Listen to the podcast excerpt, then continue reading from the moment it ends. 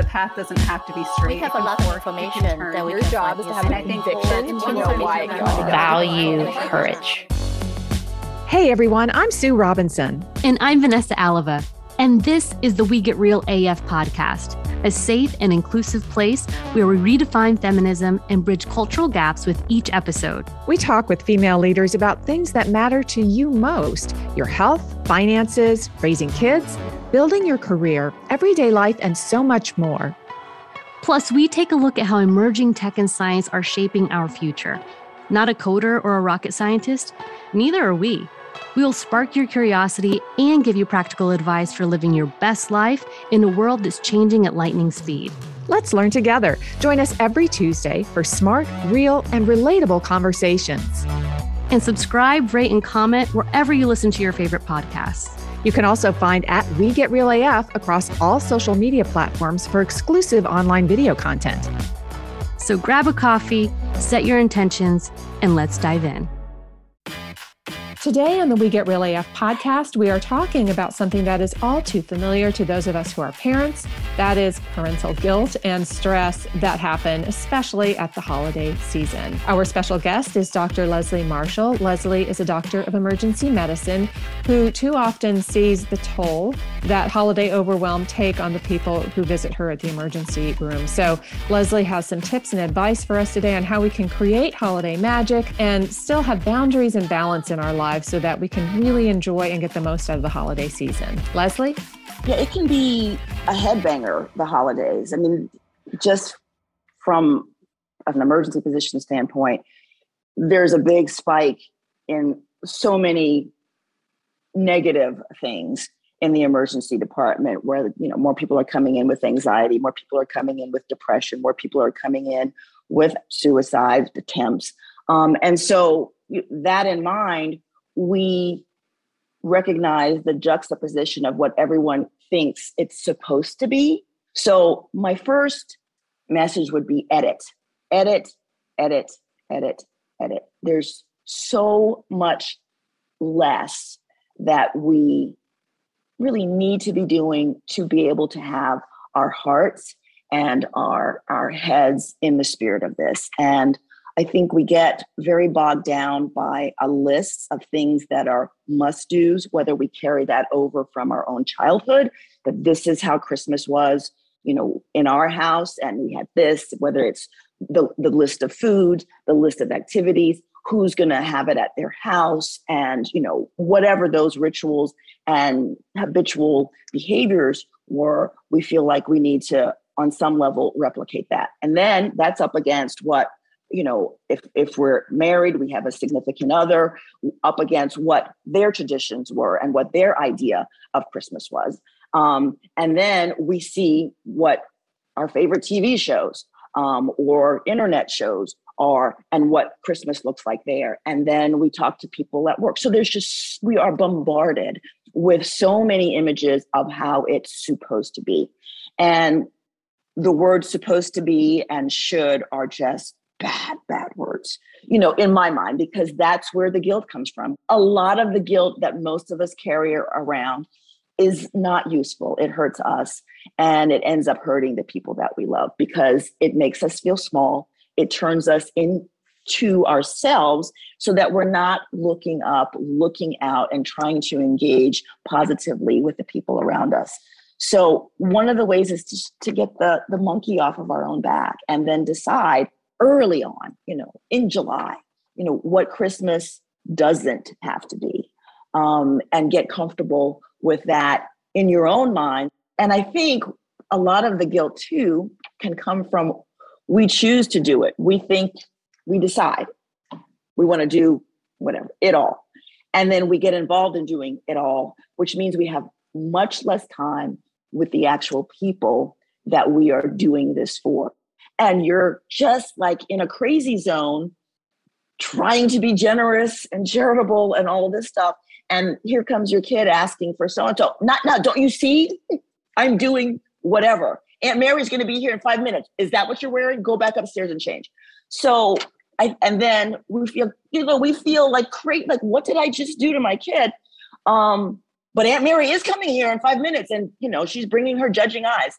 So um, I think we really just need to really be careful and think about what do we want really, really, really, um, and what do we not want really, really, really, and start making those changes and thinking about it well ahead of time, because it's just so easy to be swept up and swept away and then feel sorry. Oh my gosh, I bit off the head of my nine-year-old.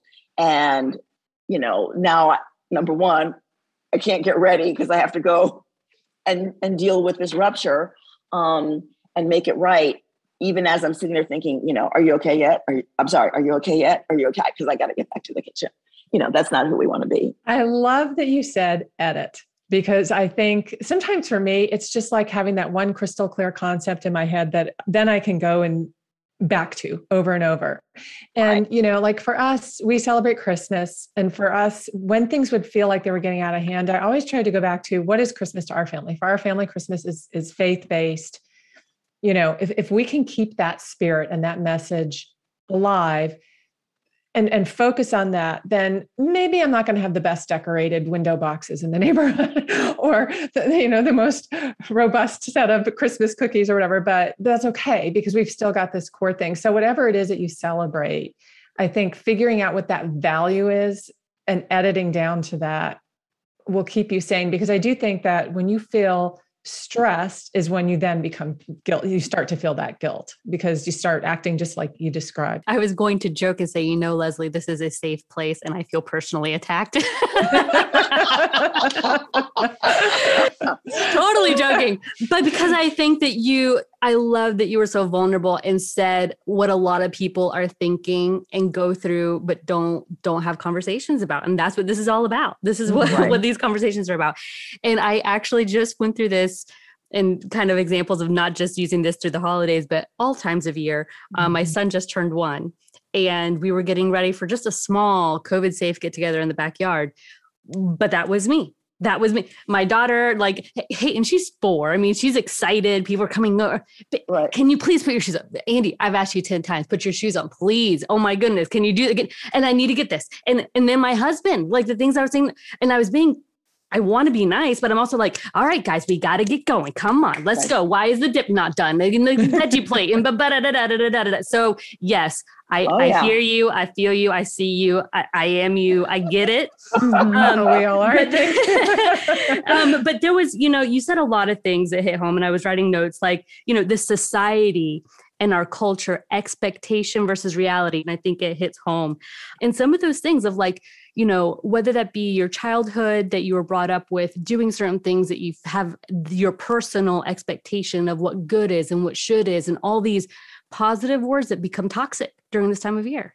Growing up for me, you know, in the sixties, I grew up with my cousins. I grew up with aunts and uncles, all very close. I mean, even it was New York City, but all very close. We saw them regularly. So many people now grow up in isolation from those, you know, extended families that are close, that can help, that are there kind of also parenting with you. Your parents are thousands of miles away and you're mm. trying to recreate something that took twenty people to do. And but sometimes we don't make that connection. Like, what mm-hmm. am I trying to do here? We need to really consider those things. We're living in different circumstances than we grew up.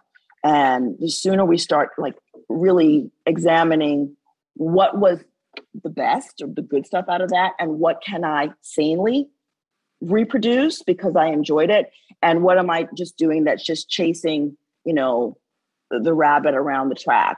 Um, that's not going to do anything but exhaust me and make me, you know, snap at my kids and my husband. I think if you have a, a tribe around you to help help make your holiday or whatever more special and more doable, that that's amazing. And many of us don't have that. But I think it, you know, it's it's stressful even then you have all these people in your house. So I think people have always dealt with stress. I think this is something we haven't figured out how to, how to overcome um, as humans. And I think it's because again, there's so much pressure that's put on this one time a year, eight weeks of the year, six weeks of the year, when all of a sudden everything's supposed to turn into magic. We're all supposed to be happy and, and singing carols and songs and, and doing everything just, you know, like a Hallmark T V show. Um, and And I think a lot of times that leads not only to stress and guilt, but it leads to depression. And to your point, Leslie, you started out talking about like the, the mental health tolls on people who feel like, why don't I feel the magic? You mm. know, and maybe you could talk about that too, because it, and beyond just uh, stress and guilt, maybe you just don't feel the magic and you feel like there's something wrong with you because it's supposed to be happening and it's not. Right. Yeah. If you're seeing and believing what you what's on television, what's out there in the culture about the magic of Christmas, and you're not feeling magic, um, you, you feel like you feel othered. You are not connected. You are not connected to what appears to be the joy of the global community. You are an outsider. So that, again, goes directly against our wiring, you know, our biology. Uh, and so that's a problem. That is not congruent with well-being. That also happens, you know, with our, our kids, with ourselves, seeing people having their Instagram lives or their Facebook lives or whatever, where it's the best photo, it's the best backdrop. Um, it was staged dramatically to make us look great. And like, we're having fun. We've practiced our smiles five thousand times and our poses. Um, and if people actually believe, well, that's the life she's living, whatever, you know, story they build behind that photo or those series of photos, that also makes them feel othered. Um, and if people are believing that when they see them in real life, you know, and you have to kind of continue that charade, then you feel like you're even putting yourself even more um, inside an enclosed space, because you know you're faking it um, with Instagram, but you got to live up to that. So there are so many things where we have to, I think, for health, dial it down and dial it back to, you know, really basic things, and say no um, to a lot of the messages that are telling us what should be done, what is right, what is best, what we can do to, you know, in the next moment, have our great life. One practical tip is to to not be on social media so much during the holidays. I just wanted to throw that out there, is maybe yeah. to be intentional about stepping away. How can you be generous with yourself mm. and recognizing that this is something new? This is not what your mom or your dad um, had to contend with. And it's okay and even warranted. Give yourself a break, peel it back, simplify, and, you know, kind of notice, what are your kids really enjoying? And I would say they're enjoying time when you are attuning and in tune with them. We haven't even really touched on, if you grew up in a home where you didn't have lots of families supporting you, or you didn't have a magical holiday, and now here you're a parent and you're trying to not only keep up with social media and the modern world, but you're trying to make up for something you never had. Mm, right. And I think that that mm. is another facet of this, where people get very overwhelmed, and, and it can be a really difficult season. But I think the, the key takeaways that I'm hearing from you, Leslie, that I think are so wise, are, again, going back to the beginning, editing, really thinking about what matters to you and what really doesn't matter to you, and then sticking to that, it's, it's, and which takes a kind of discipline too. And then doing whatever else it is in your life, whether it's stepping away from the social media, whether it's, you know, um, limiting the number of, of things that you participate in, whatever it has to be to keep the, to keep at least the chance of joy in the season. Because if you're doing all the things and at the end of the season, all you are is broken, exhausted, then what did it get you or your kids? What kind of example have you set? Absolutely. Showing yourself and, and your partner, if you have a partner, grace, you know, grace mm-hmm. and, and, and compassion for yourselves, you know, and, mm-hmm. and just keeping things realistic. And at the end of the day, to your point, Leslie, too, was time, the time, the quality of the time with your children um, and your family and your friends during this time of year is, is the biggest, because it can be either the happiest or the saddest time. Mm-hmm. Right. Right. To do something with love, or to give something with love, requires a pause, requires a reflection about your own circumstances, about the person and what you know and love and cherish and want to give them. So there's probably a lot of more knee-jerk, oh, they mentioned that toy. oh, they mentioned that, and I'm going to be able to do in volume what um, and make up for my own childhood or whatever else in volume rather than in reflection and love. So mm. look for an opportunity to pause, look for an opportunity to reflect, and then make, you know, an informed decision. But I think the more that we can edit and the more that we can slow it down, we do ourselves and we do our family um, a big service. Well, it's countercultural, right? What you're talking about doing is, oh, is literally countercultural. It's yes. when the whole world is right. telling you do more and speed up. It's saying, no, I'm going to do the opposite of those things. That's hard. Right. It is hard. Completely. Is hard. And then the thing yeah. is, it's not just like the pressures you're putting on yourself. It's anybody else that's around you trying to make all of those magical things come alive, you know, all the things, the bickering that goes on between the, the two or the three or whomever, the group of people around you, because of the stress is so high. So, I mean, it just, it's a trickle down. It's a domino mm-hmm. effect after that. So mm-hmm. yeah, you hit on a lot of amazing points. Thank you, Leslie. Thank you. Oh, you're welcome. It was, it was fun talking with both of you. It was great. Welcome to Tech Talk. And here's what's going on in the world of tech and science. Instagram has released new features aimed at protecting kids. The main one is called Take a Break. It allows users to set a timer reminding them to leave the app after being on it for ten, twenty, or thirty minutes. And it also prohibits people from tagging or mentioning teens who don't follow them. Now, Instagram already bans people from sending D Ms to teens who don't follow them. Instagram will also start nudging teens towards different topics if they app realizes that they've been dwelling on one topic for a long period of time. This is because critics have scolded the platform for sending users down rabbit holes with its recommendations algorithm, leading young girls towards content about eating disorders and anorexia if they're looking at fitness posts, for example. And Instagram said it's also going to be adding some parental controls, like allowing guardians to see how much time kids are spending on the app. The company was poised to roll out a kid-centric version of Instagram for users under the age of thirteen. And we talked about this previously on Tech Talks, but it halted those plans in September as uh, it came under fire for um, the kinds of content and the way that it's uh, presenting information to especially its youngest users. Uh, the company announced that the changes are happening um, a day before Instagram C E O Adam Mosseri appeared before a congressional committee to testify on Instagram's known mental health effects on kids. Speaking of Instagram, they are planning on bringing back chronological feed early next year.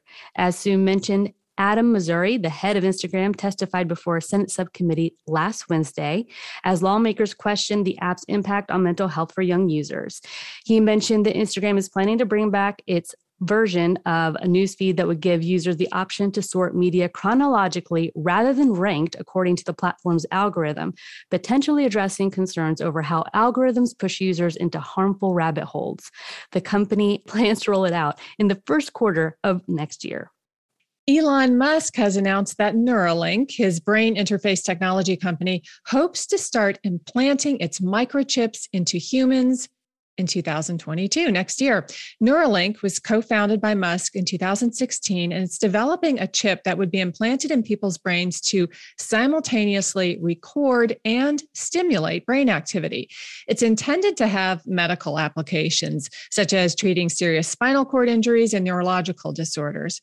Musk has said Neuralink's working well in monkeys, and we're actually doing just a lot of testing and just confirming that it's very safe and reliable, and the Neuralink device can be removed safely. He added, "We hope to have this in our first humans, which will be people who have severe spinal cord injuries like tetraplegics and quadriplegics, people who are missing limbs, next year, pending F D A approval." Musk also mentioned that Neuralink standards for implanting the device are substantially higher than what the F D A requires. Now, we have to point out that Elon Musk has a track record of overpromising and under-delivering on this. He said in February that Neuralink could start implanting the tech in people by the end of two thousand twenty-one. And back in twenty nineteen, Musk said Neuralink hoped to begin human testing by the end of twenty twenty. Neuralink is not the only company developing brain interface technology. In July, a twenty-person biotech firm called Synchron obtained approval from the Food and Drug Administration to, to start human testing on their device. And that's something that we um, recorded previously on We Get Real A F. Popular family safety app Life three sixty is selling the raw location data of millions of children and their families, according to an investigation by The Markup, released last Monday.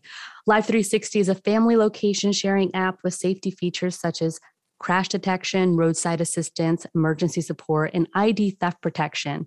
It offers membership ranging from four dollars and ninety-nine cents a month to nineteen dollars and ninety-nine cents a month.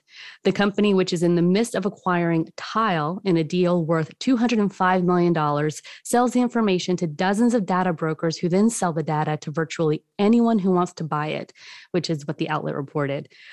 This can include hedge funds and firms involved in targeted advertising or, in uh, some unique cases, government agencies such as the C D C and the U S Department of Defense. The Markup's report is based on interviews with former employees from Life three sixty and location data brokers, all of whom choose to remain anonymous as they are still employed in the industry. The app's full privacy policy includes information on what data is shared with third-party partners and how users can limit what is shared. We see data as an important part of our business model that allows us to keep the core Life three sixty service free for the majority of our users, including features that have improved driver safety and saved numerous lives, which is a quote by Life three sixty C E O Chris Hollis. As Life three sixty struggles to become profitable, selling location data has become a key moneymaker for the app. Last year, the company made twenty-two million dollars from location data sales and partnerships, accounting for approximately twenty percent of its yearly revenue. And those are the headlines from the world of technology for this week. Hey there. We hope you're enjoying the show. Do you work for a company or brand that wants to empower women? We're looking for sponsors for the We Get Real A F podcast. Reach out to us at we get real a f at gmail dot com for more information. You can also show your support by finding the We Get Real A F podcast at i fund women dot com. We have patron exclusives waiting just for you. Thanks for listening.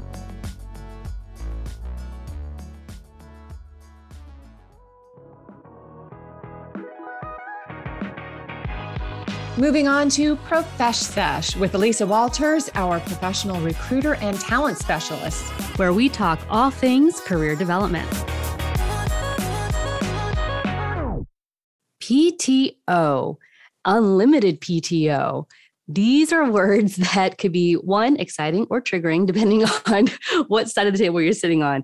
Um, so we hear this term, unlimited P T O, and, you know, it sounds really delicious and exciting because who doesn't want that flexibility? However, there have been studies and research that show that the unlimited P T O really benefits the company sometimes because the employees don't take full advantage of that policy because they're hesitant of taking that time off, one. And two, sometimes they're not even taking the time off that they would have if it was structured.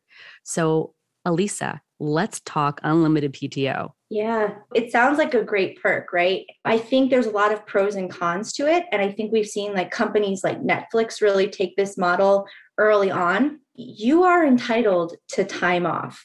And some people need the confines of a structured amount of days that they know that they can take, because that can be a push for somebody to do it.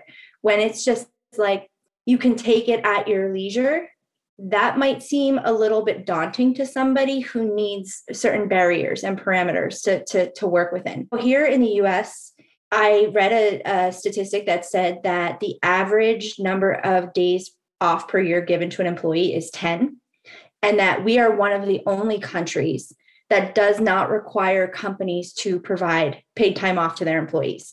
So P T O in general is a part of your paycheck. So if you are not taking your P T O, that is money down the drain. You are leaving money on the, ta- on the table. And you not taking your P T O because you might fear of any kind of repercussions or your manager not being pleased, that's their issue. And you can't make that your issue. You need to take your time off because statistics also show that you taking your vacation and getting time off and getting time away from work actually makes you more productive and also leads to retention, and it, which is in the benefit of the company.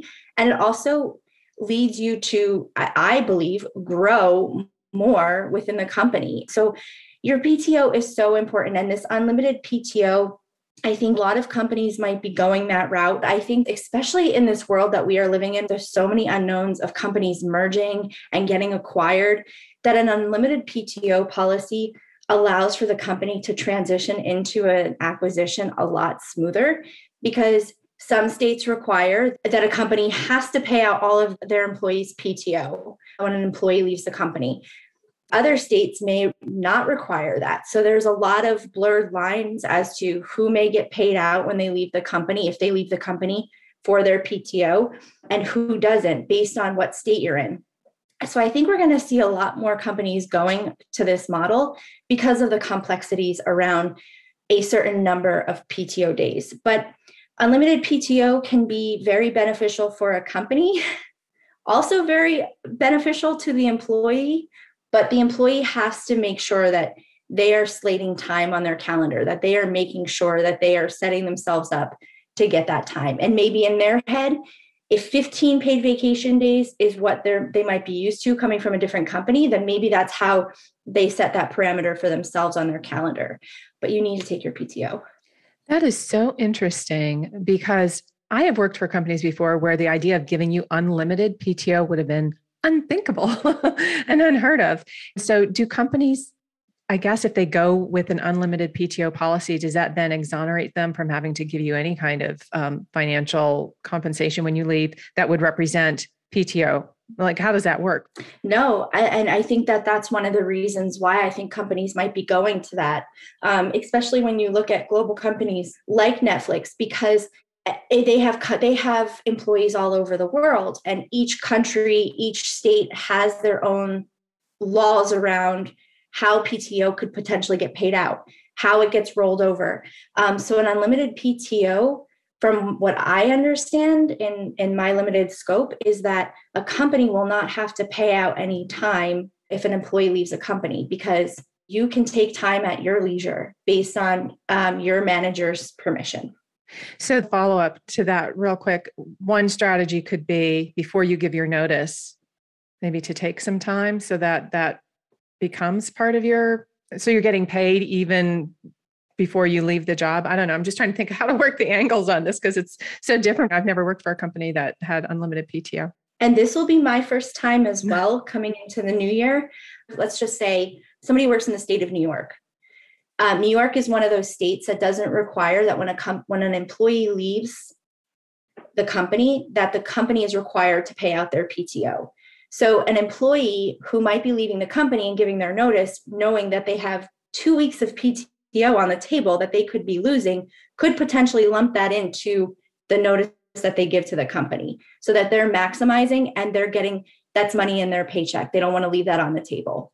So I think it's going to come down to employees needing to be creative about that. Even, you know, the conversation around sick days. There's unlimited P T O, but you get a certain number of sick days, which I also don't understand how that's supposed to work. Because if you're saying I get unlimited P T O, so why would I use a sick day if I have unlimited P T O? Um, so I think it's going to be interesting. I mean, again, Netflix has a model that they've been using for a while. It's one of their selling points. And I think that some people are really good about doing it and taking advantage of it. And then there are others who still ha- hold on to just taking P T O in general as, are they going to return to a mountain of work?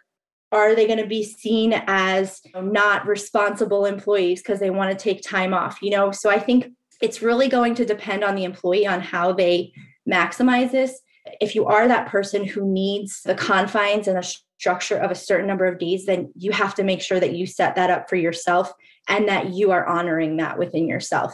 Or you will take fewer days and you will feel overworked and overwhelmed, and you'll just want to leave the company. Elisa, you touched on something um, with the sick days. Uh, I I'm in very young uh, mommy land right now. I just had a baby last year. How does that affect uh, parental leave uh, or maternity leave? Because to your point, if you have unlimited paid time off, do you really need another policy that addresses parental leave if you're just saying, hey, I'm going to take X amount of time for my labor and delivery and then staying home with my my child? I do think that there will be certain boundaries with parental leave and a medical leave, an F M L A leave. That's also part of a of a government funding. So a company provides, they pay into that. And then my understanding in, in a lot of states, California being one of them, is that the state of California or the state of New York may also be contributing into your leave of absence. So I do think that if you go to your manager and say, I need three months of P T O because I'm taking a family leave of absence, I do think that there are going to be boundaries at, in which you will still have to do that through. A lot of large companies use a third-party vendor to implement that leave. Um, so I do think that that's not going to affect how a company implements long-term leaves. But it is an interesting question. So it, it does beg the question, is it really unlimited P T O? What are some tips like that you can suggest to people that might be the ones that are hesitant? My husband is one of them. He is such a loyal employee and he doesn't want to be a burden. He doesn't want to be the exception. But if you're putting in good quality work and you know you're working to your best every day, to your point, you're deserving of this time off. It's to your benefit to take the time off. What are some tips to reframe their mindset on taking this leave when they're in this unlimited P T O situation, if it's brand new to them, because it could be an adjustment? The number one thing that I would do is reflect back onto other companies or situations where you had a certain number of P T O days and what weeks of the year that you would potentially take time off, whether you knew that every November you always liked to have this week off because you'd be traveling for the holidays, whatever the case might be. I really think it's important that you set up clear vacation goals and you add that to your calendar and you have a conversation early on with your supervisor to make sure that you get that time approved. So that's already locked in. You have to be your own advocate in this situation, and you do have to make sure that you are setting time on your calendar as if you've got days to use, if that's what works for you. I think you also need to remind yourself that work is still going to be there. And if it's a matter of your mental health versus, you know, pushing yourself to, to, to just one more day that you're like, I can't do this job anymore, you need to have a realistic conversation with yourself and know that you have to set those boundaries for yourself. Because again, I think we as an employee feel like if we take P T O or we're utilizing this benefit, we don't want to be seen as we're taking advantage or we're being a burden, and we may not be loyal to the company. But taking time off is so beneficial for your productivity, and managers and leadership, if they are good managers and good leaders, they will recognize that you're loyal to the company and you're making sure that your needs are being met. That can create overall happiness within a company. Knowing that you can come back refreshed, it can lead to promotions. It can lead to increased growth within the company. And if you're not taking that time, you are more prone to depression. You are more prone to illness and sickness. So you want to get ahead of that. And if it means being strategic and looking at your calendar year and being like, okay, realistically, when do I like to take time off? And getting ahead of that and getting in front of those dates in front of your manager as early as possible so that you know you're covered and you're taken care of. And then if you're just feeling like, oh, I'm I'm having a week, I'm feeling very overwhelmed and I feel like I just need some time because I'm just overall feeling not well, not being afraid to say, I need a day. I know that that's also what prohibits people from taking time off, is coming back from a mountain of work and going away and stressing about the amount of work that they might come back to. That takes practice to be able to shut yourself off from that. You know, my, my colleague and I, we, we actually took a trip together and I took my computer and she was so mad at me. And I was just like, it's okay. I'm only going to go on at night and I'm going to respond to a couple of things. That is your time off that you are being paid for, and do what you need to do. Take Slack off your phone, remove email from your phone. If that's what you got to do, that's what you have to do. And you are entitled to that. And no one should make you feel you are off the grid. That is so important. And it's so difficult. My youngest daughter, Kayla Robinson, was on the show with us uh, recently, and she just um, started a job, and she got really sick last week. And she was like, oh, I just, I don't know if I can take time off. I, I, she didn't feel right about it, but she was actually really sick. She had a high fever, all the things.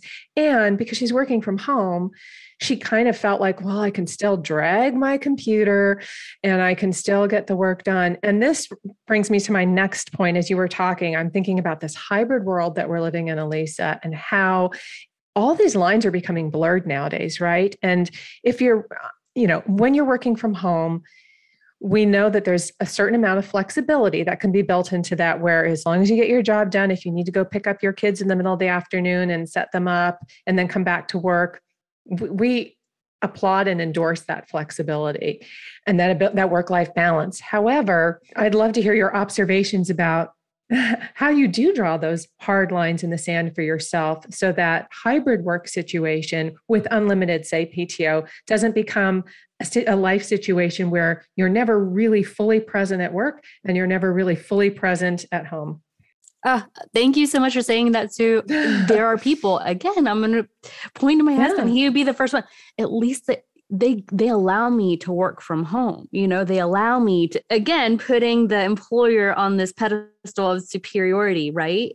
Versus like an equal playing field. They're paying you for a, a service that you're mm-hmm. providing them, which is getting or the parity, work done, yeah. right? There's parity there. At what point do you say, I literally need to cut the telecommunication off here to have time to myself, versus this flexible work environment hybrid? Oh, they allow me to do this, so I'm not going to lean into the P T O the way I should. And I think that that's where unlimited P T O might actually be beneficial, in the sense that if you're working from home and you wake up and you're sick and you can't work, you're slacking whoever and saying, hey, I'm, I'm under the weather. I need, I need the day. There's not that level of, I need to get in there and I need to make sure that I get my sick day in there. It's just kind of like, okay, you take care of yourself, you get better. Also, I've been very fortunate enough to have leadership in the last four years that have been very mindful of their employees' mental and physical health, that will be the first to say, you shut down, you get rest, because we're no good to them if we're not at our best. Again, any good manager and any good leader is going to recognize that, and they want you to be better so that you can do your job as productively as possible, and then be able to retain you because you feel that you haven't been able to, to take time off when you need it, or take a sick day when you need it. And then you get so burnt out that you just, you just want to quit the job.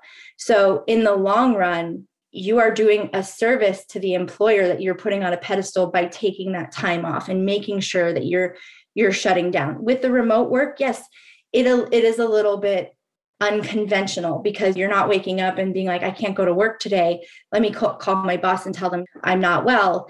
We've cultivated this society right now where it's just like everybody's accessible, everybody is on.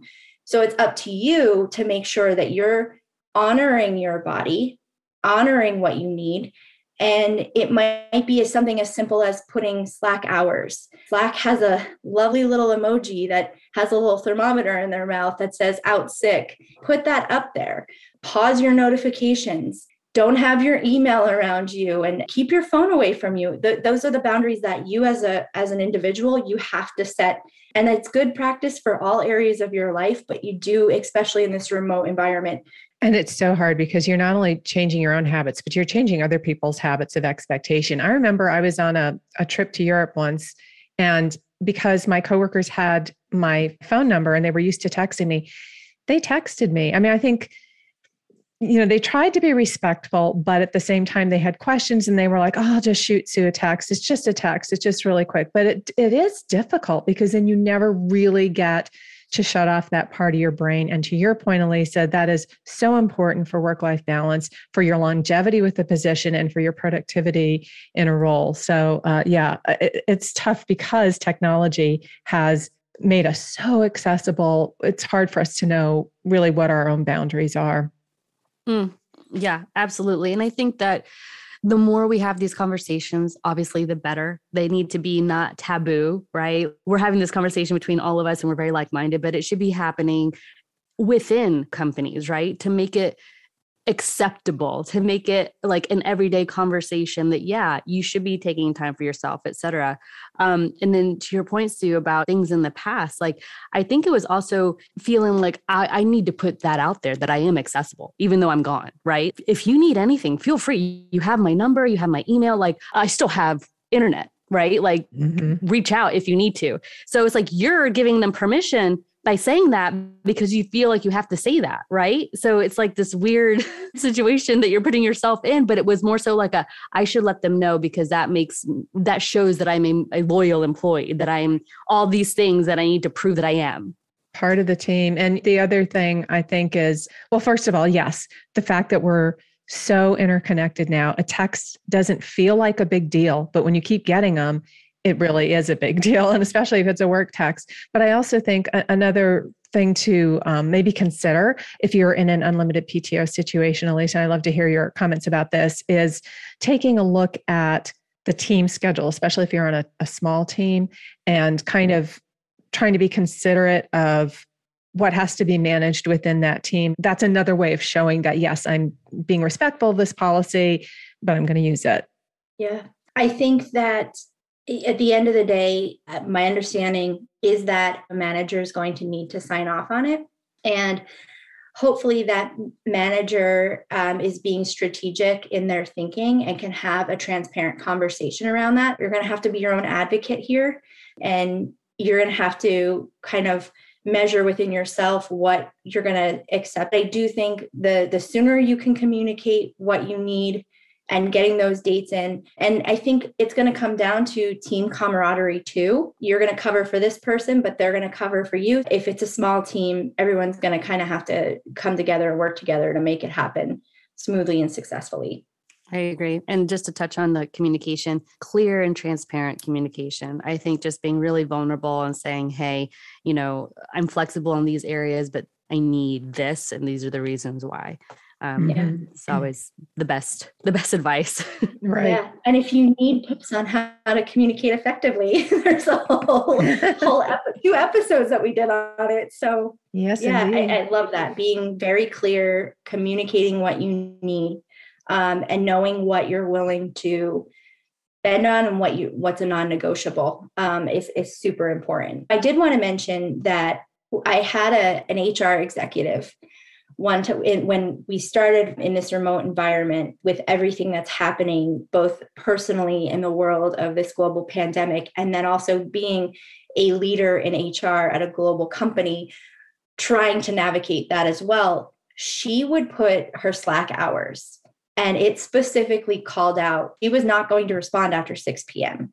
Um, and it specifically called out her Slack hours. I think as you're moving in this environment of remote work, unlimited P T O, we've talked a lot about technology and being accessible. You might want to examine, are you using your personal cell phone for work and getting reimbursement? Maybe you want that tr- separation of church and state. Maybe you need to have a company cell phone so that you can leave that behind. You can shut that off so that you're not easily accessible. I'm guilty. I've always used my personal cell phone because I don't want the two phones. Um, it's probably better if I had to. But this weekend, for instance, I got a I got a, a text message at like nine o'clock at night from somebody asking a question. I'm not responding to you. That's not my job to give you the lesson in what's a professional and what's not. But I will tell you that I'm going to respond to you at my leisure because this is not within working hours and I'm not available. I'm on P T O, whatever the case might be. So you might also want to look at your communication uh, tools that you're using, maybe making sure you're switching to all work communication tools, cell phone, computer, et cetera. Um, and then also, if you do work from home and you are taking P T O, if you have an opportunity to have a space and an office that you can close a door, when you take your time off, you close that door, you shut that down, and you don't think about it. You just, you go and enjoy your time off. It takes a lot of self-discipline. And in this day and age, you know, it used to be that you had twenty-four hours to respond to a business email, you know, and that was considered good etiquette. If you got back to somebody within twenty-four hours, you were good to go. Now it feels like, it's, you know, you have to get back within the hour, or they're going to find you via another messaging system. So it comes down to drawing those lines in the sand, and then not only holding other people accountable to them, but holding yourself accountable to them too. And, and circling all the way back to the beginning of the conversation, that can be a really hard thing to do when you want to be super conscientious and a go-getter. Um, but you got to do it for the long haul. So thank you, Elisa. This was fantastic. Yes, thank you. All right, time for Anything Goes, where we talk just about anything. Holiday time is here, and that means uh, the to-do list is mounting, and so is the stress for a lot of folks. Vanessa, how are you holding up as Christmas gets closer? I'm okay. However, I do feel that creep, like I'm looking over my shoulder and the overwhelm's kind of like rubbing their hand, the hands together and saying, I see you. um, Coming I, for you. You know, as Jason and I sat down and made our list of everybody we need to buy for, and we've created a budget and how much we're going to allocate to each person. So we're, we're there. Um, but now I'm kind of like, okay, I've given myself a timeline of within the next like five days, I want to be done with Christmas shopping. And that alone, I'm setting the pressure on myself. But if I don't hold myself accountable to that timeline, I feel like I'll wait and procrastinate. And then it's like a week before. And I'm like, ah, mm-hmm. I still haven't gotten for that person or that person. I just don't want that extra stress in my life. So it's so hard. It's yeah. so hard to dodge that stress. And that's smart, giving yourself a deadline like that. We're recording this the second day of December. I just returned from Spain yesterday. I was there for the month of November. So, um, and I, we've had some travel issues, uh, getting one of our family members back. She's, she's still actually over there. So I have not focused on, on Christmas at all yet. I'm excited to be back. I'm excited for the holidays. I'm excited to, to see the decorations that are starting to pop up around me here. One thing I'm really trying to do this year, and I say this every year, is, is really just streamline and focus on the meaning of the season, mm-hmm. which is our faith and, and being together as a family and just being with people you love. So I have to keep resetting and reminding myself of that. And I think it's helpful because I don't have little kids. I'm not buying tons of toys and things like that. So that helps mm-hmm. for me. But it's so important what you're mentioning is to reset and really think about what this season is all about. I will say more so than any other holiday in, in my lifetime, I feel the most grounded and the most I guess, present in my gratefulness, if that makes sense, because I found myself yesterday, even though it was December first, um, I was like, you know what? I am so grateful for all the blessings that I have. Um, and again, the last couple of years have been really tough on so many families, and I'm, you know, very aware of that, but there have been so many silver linings, and being able to lean into more family time, really taking advantage of that in the most positive ways, and really just saying, I feel so blessed to, to be in a position to provide that magic for my family during this time of year, really being grateful for uh, a partner that I can, can speak openly and transparently uh, about just anything that I'm feeling, good or bad, during this time. Um, the people that I have around me, you know, I've just, I felt very grateful. And I know that we're coming off of like Thanksgiving too. So it definitely leans into that. But to your point, just resetting yesterday, I did, I, it didn't feel like this, um, overwhelming sense of like, I, I can't even catch my breath. It was like a, okay, I'm going to set my timeline and I'm okay. This is going to happen. Well, and I think too, like when I look back to when my kids were little, it, they, yes, they were excited about the presents and the things that they had under the tree Christmas morning. But what they remember is just sort of the atmosphere of love and excitement and anticipation and fun mm-hmm. around the holiday season. That's what makes the holidays so special. And, and so, you know, that's the thing you don't want to sacrifice in the midst of a to-do list. One of the things that I'm really grateful for having adult daughters, one of my daughters just um, texted me when I was on actually on the plane back from Spain. She had found through her church a um, volunteer opportunity at a food pantry here in the Charleston area. And she texted me and said, do you want to do with this with me every Thursday for the month of December that this is going on? So we're going to be doing some type of volunteer work um, for a food pantry. And that's something that it, it's wonderful to be able to, to not have to be the one to organize that, but to have that opportunity to be with my adult daughter and do something really meaningful and look at Christmas from that perspective. So I'm excited about those together moments mm-hmm. uh, more than ever before. And especially, again, we were just talking about, we're coming out of a pandemic, we're coming out of a couple of holiday seasons where people maybe didn't have the opportunity to be with loved ones. And um, I'm going to be with them this year. And I'm so thankful for that. Yeah, absolutely. It's interesting because I would love to cover really leaning in and enjoying moments without having that, I don't know, that feeling of like, oh, things are too good. When is the shoe going to drop? Like, mm-hmm. have you ever felt that? Because like, mm-hmm. I'm in that time, like where, yes, I know that there's, there's a little bit of chaos that's coming and I'm trying to get things done. But there's also, again, with my sense of just gratefulness and gratitude that I'm like, oh, things are just a little too so good. nice yeah. and mm-hmm. so good right now that I, I want to enjoy it and lean into it. But I'm also scared that if I lean into it too much, that again, the, sh- the shoe is going to drop somewhere and it's going to crush me. And I don't know why that is. I don't know why I do that to myself. I know that I'm not the only one, but that kind of just doesn't make it any better in my head. Like, I'm like, why do I do this to myself? And I would love to explore that. Yeah, that's a really good point. I do think it's, um, I- I've felt that way before, Vanessa, where things are going so well. And uh, deep down, I'm like, I don't deserve to have things been going this well, especially when I see what other people are going through. Right. And it's kind of like, can it pinch me? but, but you're right. You can't, you can't sit in that thought, because then you're not, you're not really embracing and appreciating and enjoying all the good things that you do have. And it's mm-hmm. not like you can change the future. None of us can well, exactly. see what's going to happen. And in, in order to be fully present, I mean, mm-hmm. you should be leaning into these moments and really just eating them up. I mean, and because there are going to be times in life that things aren't always that way. So, and to be happy and not fully enjoy your happiness, that's just, right. that's torture, right? I was reading this article about how, you know, even though something that happens to other people, something that doesn't directly affect you, is still P T S D that you're experiencing from just hearing what's happening in the world, because you're having empathy for that, that mm-hmm. situation. Um, so yeah, just a lot of things that happen, you know, obviously that we know the news kind of focuses on, on negative and things that we should be aware of, don't get me wrong, but a lot more bad than good.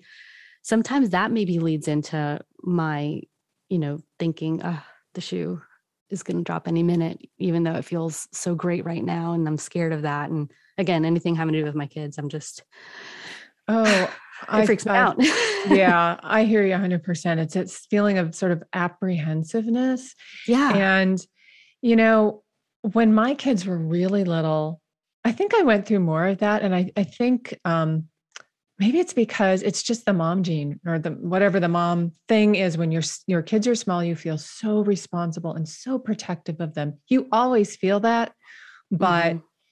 as they get older, you get reassurance that they are able to care for themselves. And, you know, there's, there's some more distancing that happens that you don't have when, when you're one hundred percent responsible for those little lives. And I, the reason I'm remembering this is because I used to hate to fly when my kids were little. I was so mm. nervous about getting on an airplane. And even though logically I knew that airplanes are built to fly, and most vast majority of the time they do just fine at that. Um, I still would be so scared. And I think it's because I felt so responsible for those little kids back home. And I just mm-hmm. couldn't imagine not being there for them to grow up. And those things kind of hover over you like a, like a shadow. Oh my God. And now I'm, I'm it's the same person, but I can get on an airplane. It's no big deal, mm-hmm. you know, and I never would have thought that would have been me yeah. know, uh, several years down the road. So I think it's just having awareness that you do have this apprehensiveness because you are in a season of your life where you're so, so, so responsible for these precious little humans. And it just makes everything feel bigger and closer to you. No, you're, when you said hover, like that feeling of just looming, it's a looming feeling. And even mm-hmm. though I'm feeling so happy and I love this time of year, like I love it. Like I, everything about it, I love and, and the meaning behind it. Um, especially now as a mom, it's just intensified, but I, I'm almost like teary-eyed just thinking about it because it's so pronounced and I don't mm-hmm. I, like, I, I want to enjoy it. I want to be present. I want to lean into it wholeheartedly. Um, But to your point, like even when you first bring them home and you're making sure that they're breathing at mm-hmm. night, you don't want to sleep because you want to continue making sure that they're breathing, and you can't sleep because who's going to watch them if you're not watching right. them? It's, it's kind of like that, but it's different. I mean, they're a little older, you know, Anderson's in school and, um, you know, all the factors that you can't control while they're not under your watch. Right. And, but also knowing that you've got to give them freedom, and that's how they grow and flourish and become their own person. And just a lot of things, but nothing, I, I, I say this because it's a, a weird, it's a weird feeling. Like you're happy, you're excited, you're feeling all this gratitude, but then there's this like little thing in the corner that's like, don't mm-hmm. get too comfortable, you know? Mm-hmm. And I hate that. I want to just shut that thing up. Whatever yeah. that thing is, what, whatever term it is for that feeling, I just want to just put it in a box and ship it away. Like, let me live. Exactly. Right. And let me live in the moment and let me celebrate this, because whether I do or I don't, if something bad happens tomorrow, I will have lost this moment right mm-hmm. now. So mm-hmm. I don't know what it's called and I don't know what the fix is, but I do think it's very normal. Mm-hmm. Um, I don't think you're unusual that way at all, because I, again, I remember now that I hear you talk about this, I remember feeling those feelings when my kids were really small, and I still do sometimes, but not as much. I don't know yeah. if that helps. No, I mean, just talking it out. I know we both love what we do for so many reasons, but one of those things is just having people to talk to, to say like, hey, you're not alone. Like these, th- these thoughts happen in other people, and these are the ways that we've coped with it. So hopefully those are resources that you can use so that you can cope and, and maybe redirect your thoughts, you know, that type of thing. These are always therapy sessions for me. Well, it's, it's funny. I mean, just listening to you talk about this, like when we were in Spain, my girls came and visited individually, and it had been a while since any of us had flown because of the pandemic. And when my middle daughter, Christy, went back, she had a few changes in her flight schedules. We've all had, and she was really anxious, and she, she's like super duper organized, and she was in knots getting on that airplane. Mm. And that was so hard for me. I was like, as much as I have loved being over here, like it would be so much easier if we were all just back in, in the U S and I didn't have to worry about, because putting right. her on twenty-four hours of travel across the Atlantic Ocean, knowing how she was feeling on her own, so, really not knowing. Yeah, yeah. It was so yeah. stressful for me. And David, my husband, just, you know, looked at me and was like, honey, everything's gonna be fine. You know, this is good for her. She got back, she was fine. You know, mm-hmm. she now has a confidence of having done that, but it's not all that different from when she was a little kid and I sent her to kindergarten the first yeah. day. And I yeah. was just anxious all day because I wanted her to come home and tell me that she had had a, a wonderful day. So you never stop being a mom. Yeah, no, we don't. I, I get it. I, and it's again, uh, Brené Brown says parenting is the most exquisite and within the same breath, the most excruciating thing you'll ever experience and ever do. Um, and I wholeheartedly believe both of those things and feel both of those things. So yeah. Yep. Pace yourself. It's a long road ahead. But, yes, brick, yeah. brick by brick. But overall, it's a busy time of year. Try to center yourself. We're feeling all the things, you know, but mm-hmm. also just setting timelines, preparing as much as you can, and knowing that there are some things you're going to be able to control and other things that no matter what you do to control them are going to happen the way they happen. So mm-hmm. just trying to let that go. Good wisdom year round, especially at the holidays. Yes, definitely. Happy holidays, everybody. Thanks for joining us here on We Get Real A F. Make sure you subscribe to the show and text this episode to a friend. Find us at i fund women dot com. We have patron exclusives waiting for you. Plus, you'll just feel good. Special thanks to our WeGraph Live events and technical director, Mitchell Machado. You can find Mitchell on LinkedIn, spelled M I T C H E L L M A C H A D O. And we want to give a big thanks to our podcast sound designer, Sam McLean, that's spelled M C L E A N, of InPhase Audio. Thanks for listening.